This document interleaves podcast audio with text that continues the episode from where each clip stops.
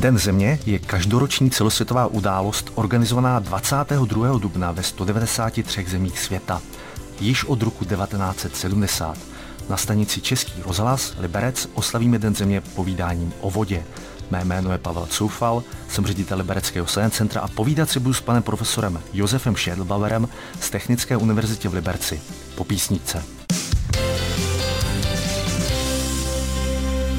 Posloucháte Český rozhlas Liberec a u mikrofonu se setkali Josef Schädelbauer z Technické univerzity a Pavel Coufal, ředitel Liberecké Equalandie.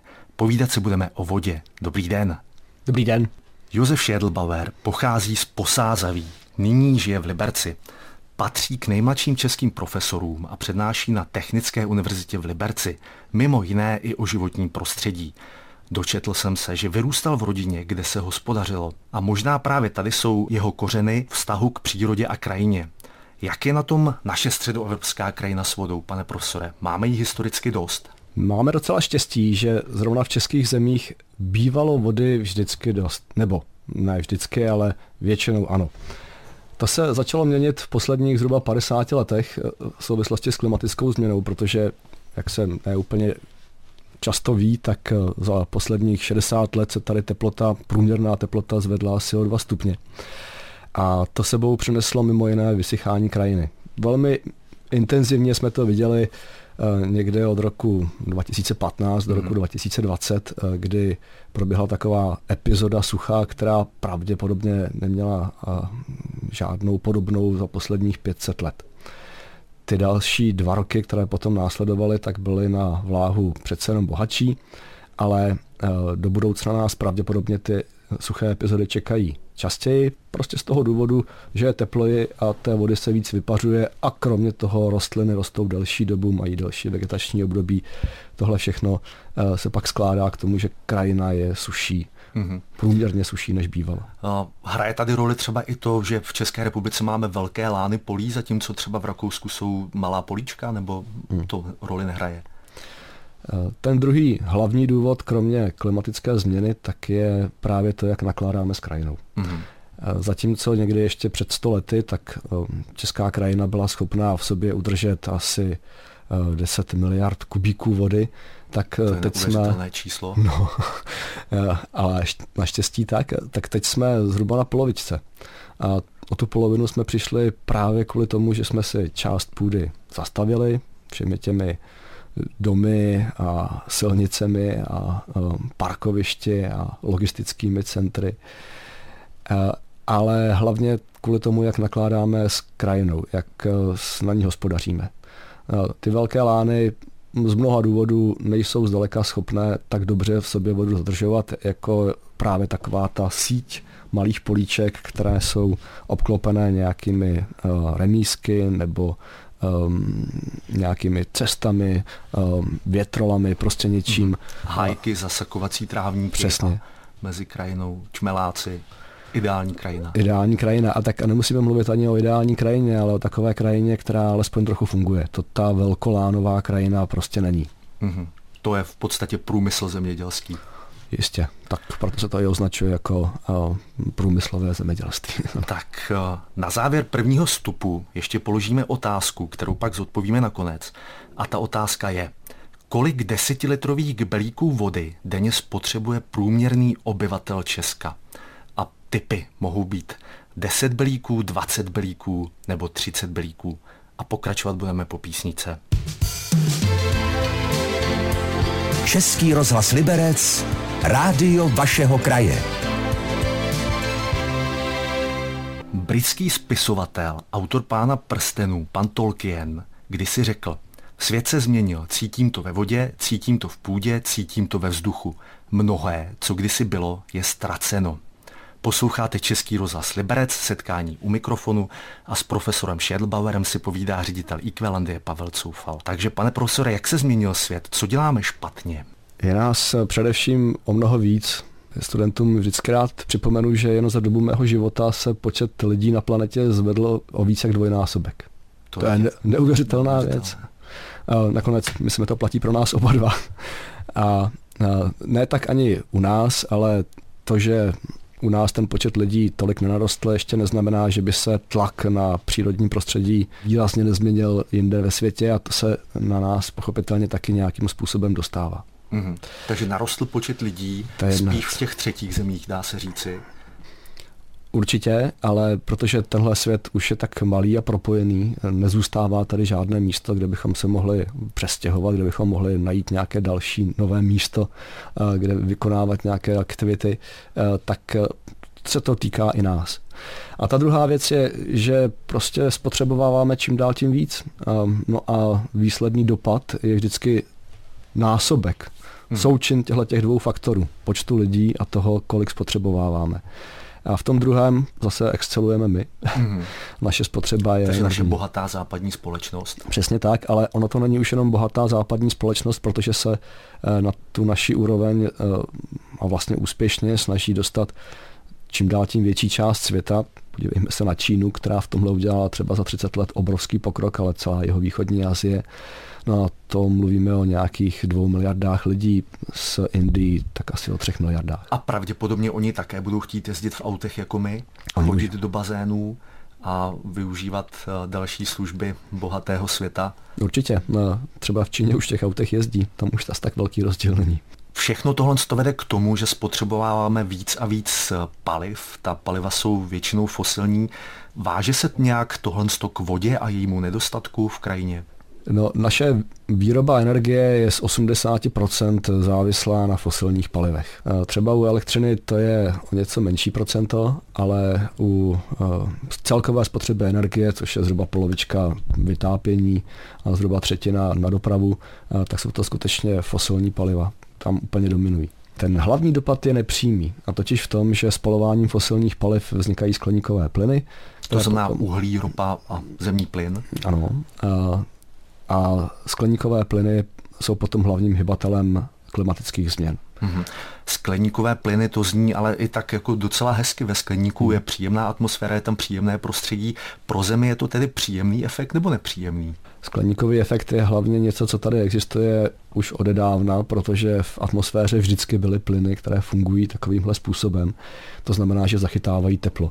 Fungují vlastně jako, když si dáte ještě peřinu nebo další peřinu, další deku, eh, tak eh, my, my do atmosféry jenom přidáváme tu další deku, ona už tam je. My se o té peřině budeme povídat také v dalším vstupu, tak jsem zvědavý, jestli je ta peřina tedy dobrá nebo špatná.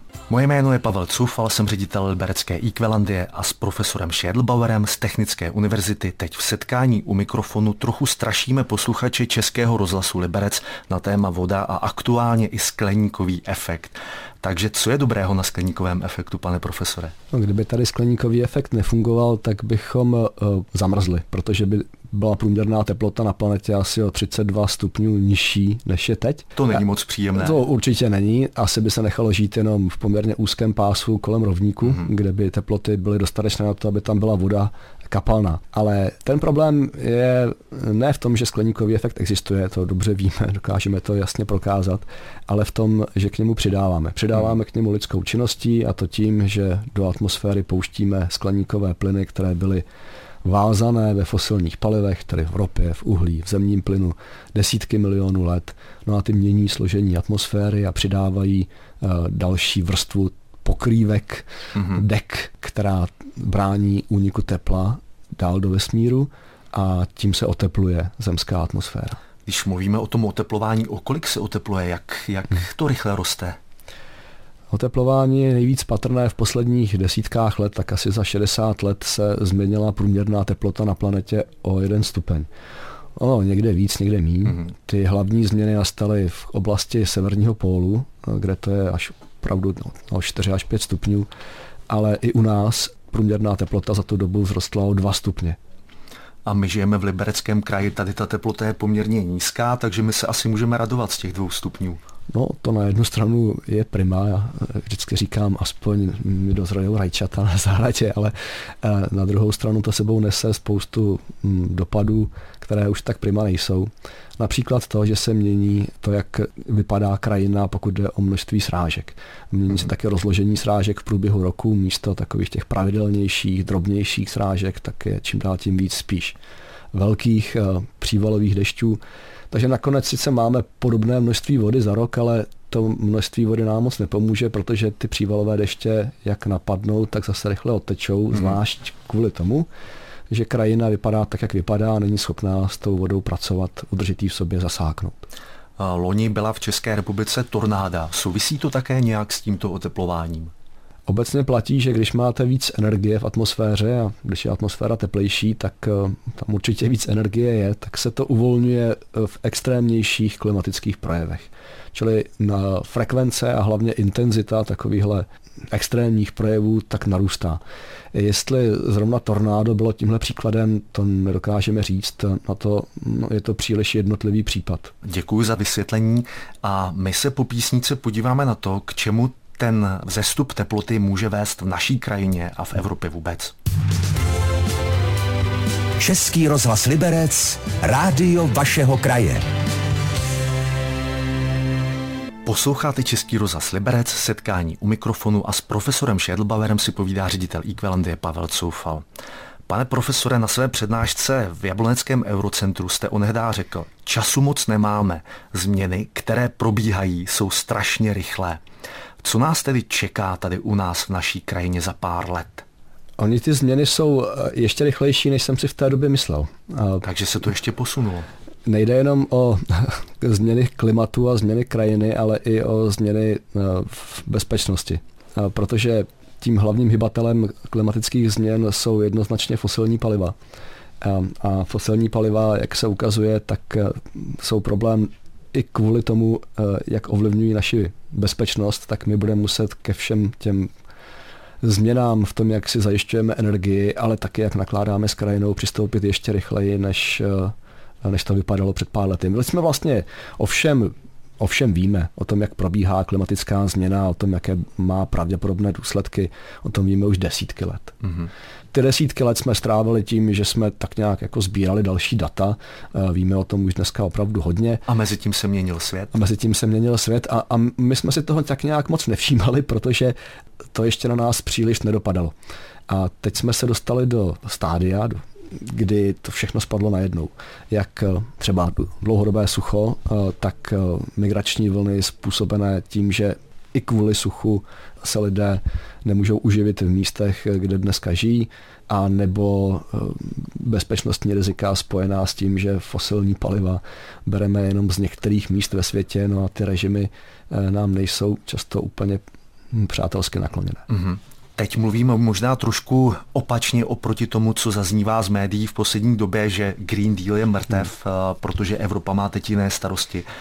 Je to tak, ten Green Deal, myslíte, že se to zbrzdí? A nebo se to naopak urychlí kvůli tomu, že nemáme ropu, nemáme plyn z Ruska? Eh, jakým jiným způsobem bychom chtěli řešit tu současnou situaci, než tím, že si snížíme závislost na fosilních palivech? Žádné jiné řešení neexistuje. Mm-hmm. Protože je možné některá ta fosilní paliva dovážet odinut ze světa, ale ono zase těch zdrojů tolik není, protože celková světová spotřeba a produkce jsou nastavené zhruba do rovnováhy dlouhodobě. No a z té rovnováhy najednou na straně produkce část zmizí, část odebereme. Navíc ta infrastruktura je postavená tak, zejména pro plyn, eh, který proudí trubkami, eh, plynovody, takže k nám šel hlavně z Ruska do Evropy. Mm-hmm. Dovážet ten zemní plyn odinut je trochu problém. Takže nám vlastně vůbec nic jiného nezbývá, než velmi rychle upravit a změnit a snížit svoji závislost na fosilních palivech. A to je Green Deal. Protože teploty stoupají, máme čas někdy do roku 2040-50, abychom ještě reagovali, pak už prý reagovat nepůjde. Dokonce jsem četl i, že lyžování a lyžařské kurzy na školách už vůbec nemají být povinné a jako předmět, protože lyžovat se zkrátka ve střední Evropě nebude a že ta situace se vyhrotí. Souhlasíte s tím? Za prvý si myslím, že máme o dost méně času právě kvůli těm bezpečnostním hlediskům. Ta situace se opravdu strašlivě urychlila. Mm-hmm. A pokud jde o lyžování, já myslím, že je skvělé, že děti umí lyžovat, ale asi pak nebude dávat smysl je kvůli tomu vyvážet někam do Rakouska. Tak a co s tím budeme moci dělat, my jako společnost si povíme hned po písnice. Na Českém rozhlasu Liberec si v setkání u mikrofonu povídám o vodě a suchu s Josefem Šédlbaverem z Technické univerzity. Moje jméno je Pavel Coufal a jsem ředitel Libereckého Science Centra. Z vybraného vodného a stočného se odvádí státu až 41% na všech daních a poplacích. Pane profesore, myslíte, že jako společnost ty peníze zase vracíme do toho, abychom přijali nějaká opatření, abychom zamezili stoupání teploty, vysychání krajiny a negativním vlivům? Na úrovni státu existuje celá řada finančních programů, které podporují například eh, výstavby čistěren odpadních vod eh, nebo různá opatření v krajině. Oni to nejsou jenom naše peníze, tedy vybrané z daní nebo z poplatků, ale jsou to hlavně peníze, které nám posílá Evropská unie. Mm-hmm. A ty peníze dokážou udělat hodně dobrého, pokud ty dokážeme dobře využít. A děláme to? No, eh, do jisté míry protože vedle toho tou druhou rukou posíláme peníze na aktivity, které krajině naopak škodí. To jsou hlavně zemědělské dotace, které jsou zatím pořád hlavně postavené na principu platba za hektar. To máte pravdu. Takže když platíte zemědělcům za to, aby rozorali každý kousek země, který vlastní, no tak děláte krajině opravdu medvědí službu. Takže myslíte dotace, jako to je třeba ve Švýcarsku, na vypásání krajiny ovci a tak dále? Takové dotace u nás taky existují, ale to jsou spíš drobné věci. Ten hlavní balík dotací, který putuje do zemědělství, tak jde právě přes ty hektarové dotace. Ono se ta situace trošku proměňuje, už to dnes nejde tak úplně jednoduše, není to tak, že by jako, no, to bylo přímo uměrné eh, počet hektarů a, a vyplacené dotace, ale pořád se to tomu stavu blíží. My musíme mm, po eh, zemědělcích chtít, a oni to umí, jsou toho schopni, to není až tak velký problém, aby kromě toho, že tady na jedné straně natahují tu ruku, aby dostali podporu, což nakonec je v tom současném nastavení asi správné, tak aby zajistili, že s tou podporou budou nakládat tak, že krajině pomůžou. Že nejenom produkují potraviny, ale pomůžou krajině. Což mm. znamená hlavně dvě věci. Za prvé, aby eh, zajistili, že na jejich polích nebude dál pokračovat eroze, tedy nebude se tam odnášet půda, ať už vodou nebo větrem. A za druhé, že v té půdě na polích bude růst množství organické hmoty. To je eh, to, co tu půdu dělá půdou, to, co ji spojuje, to, co taky funguje jako houba, která nasává. V čem rostou ty rostliny? Uh, hovořil jste také na jedné ze svých přednášek o vzdělávání dívek, které zbrzdí populaci. Růst populace. To je jako s každou znevýhodněnou skupinou. Ta má tendenci totiž opakovat vzorce předchozí generací.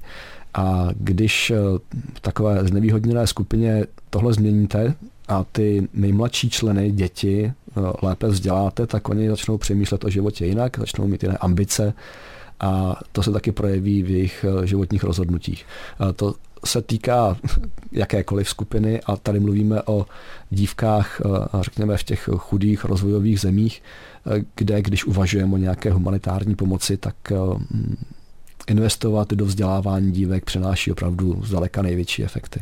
Takže uvidíme, jak se vzdělají dívky ve zemích třetího světa a my se po písnici podíváme na to, co může udělat každý z nás. S profesorem Šedlbauerem si o vodě povídá ředitel Equalandie Pavel Coufal a na stanici Český rozhlas Liberec se v našem závěrečném vstupu podíváme na to, co může udělat každý z nás. Mám se přestat sprchovat? Vzhledem k tomu, že v domácnosti každý z nás potřebovává asi nějakých 90 litrů vody, a jsem možná odpověděl na tu anketní otázku, tak eh, to asi není problém. Eh, Takže s prchou to nezachrání. Ne, s prchou to rozhodně Co dalšího tady mám se pokusit udělat? Mnohem důležitější je nakládat rozumně s vodou, která naprší na střechu vašeho domu mm-hmm. nebo na silnice a chodníky, které vedou kolem vašeho domu to platí jako rodinných domů, tak u těch městských. Teď ta voda teče do kanalizace a no, platí jim za odkanalizování. Přesně, přesně tak. A to ještě v lepším případě je ta kanalizace eh, rozdělená, protože když je jednotná, tak to teče přes čistírnu odpadních vod a tam to ještě navíc nařeďuje. Takže přerušit okapový svod a kam s tou vodou? No přesně. Udělejte si doma nějaké místo, kde můžete vodu buď zasakovat, anebo nějakou dobu zadržet, mít tam nádrž, ať už je to sud nebo nějaká větší nádrž a pak ji můžete používat na zalévání.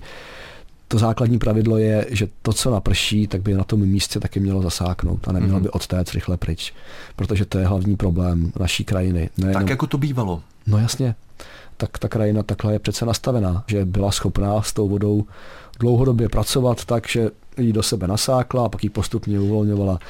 Když jsme jí té schopnosti zbavili, buď tím, že jsme ji zaasfaltovali, anebo tím, že je tam eh, to uježděné eh, obří pole, tak eh, ta voda prostě rychle zmizí. Co říkáte třeba bazénům u každého rodinného domku? jestli na tom lidé trvají. U nás je to spíš takový statusový symbol. Mm-hmm. Vlastně se v tom bazénu přes většinu roku moc koupat nedá. Jenom ho musím udržovat. Ale potřeba ho udržovat. Není to věc, která by hrála nějakou zásadní roli. Mm-hmm. Tak co mám tedy dělat, aby to hrálo zásadní roli v tom procesu změny? přispět k tomu, aby se s vodou nakládalo v eh, krajině lépe. To znamená změnit, eh, přispět k tomu, aby se změnilo nakládání s krajinou. Eh, s lesy, s tím, aby lesy byly mm, druhově bohatší, aby vůbec nějaké lesy byly. A když já les nemám, žiju v Liberci, jo, jo, co pro to mohu udělat přímo já? On každý z nás má nějaký vliv. Mm, máme vliv jako no, obyvatele toho svého domu, kde můžeme něco udělat, eh, můžeme něco ovlivnit jako obyvatelé města, eh, kde můžeme podporovat takové politické strany nebo lidi, eh, kteří chtějí vodou ve městě nakládat správným způsobem, to znamená tak, aby byla schopná se tam zasakovat, mm. aby se tam bezhlavě nezastavovalo, aby se uvažovalo o té městské krajině a o vodě mnohem větší míře než do posud. A to tež platí i na celostátní úrovni, kde Eh, tím hlavním dopadem je právě zemědělství a lesnictví. Takže rozhlédnout se kolem sebe, podívat se, kdo nabízí jaká řešení a orientovat se tak ve světě a podporovat řešení, která tu vodu šetří. Přesně. Pane profesore, já děkuji, že jste přišel, eh, ale my potřebujeme ještě zodpovědět naši úvodní otázku, kolik vody spotřebuje průměrný Čech denně. Vy jste už ten typ mezi tím řekl 90 litrů, trváte si na něm? No, uh je to tak? Ano. Je to tak, ano, máte pravdu. Je to zhruba kolem 100 litrů denně. Je to údaj za Prahu tedy. A je to alespoň pozitivní závěr, protože ještě před 30 lety to bylo 200 litrů denně. A ono je to na jedné straně dáno tím, že se snížily úniky, na druhé straně, jak vzrostla um, cena vody, tak uh, lidé začaly víc šetřit, ale není to zdaleka všechna voda, kterou spotřebováváme, protože většina z ní skončí právě přes zemědělství nebo průmysl. Tak, já vám ještě jednou děkuji. Eh, vážení posluchači, na Českém rozase Liberec jsme si povídali s profesorem Šedlbauerem. Mé jméno je Pavel Cufal, jsem z Liberecké Ikvelandie a přejeme vám hezký den a ať nevyschnete nebo se neutopíte. Mějte se hezky, nashledanou. Český rozhlas Liberec, žijeme tu s vámi.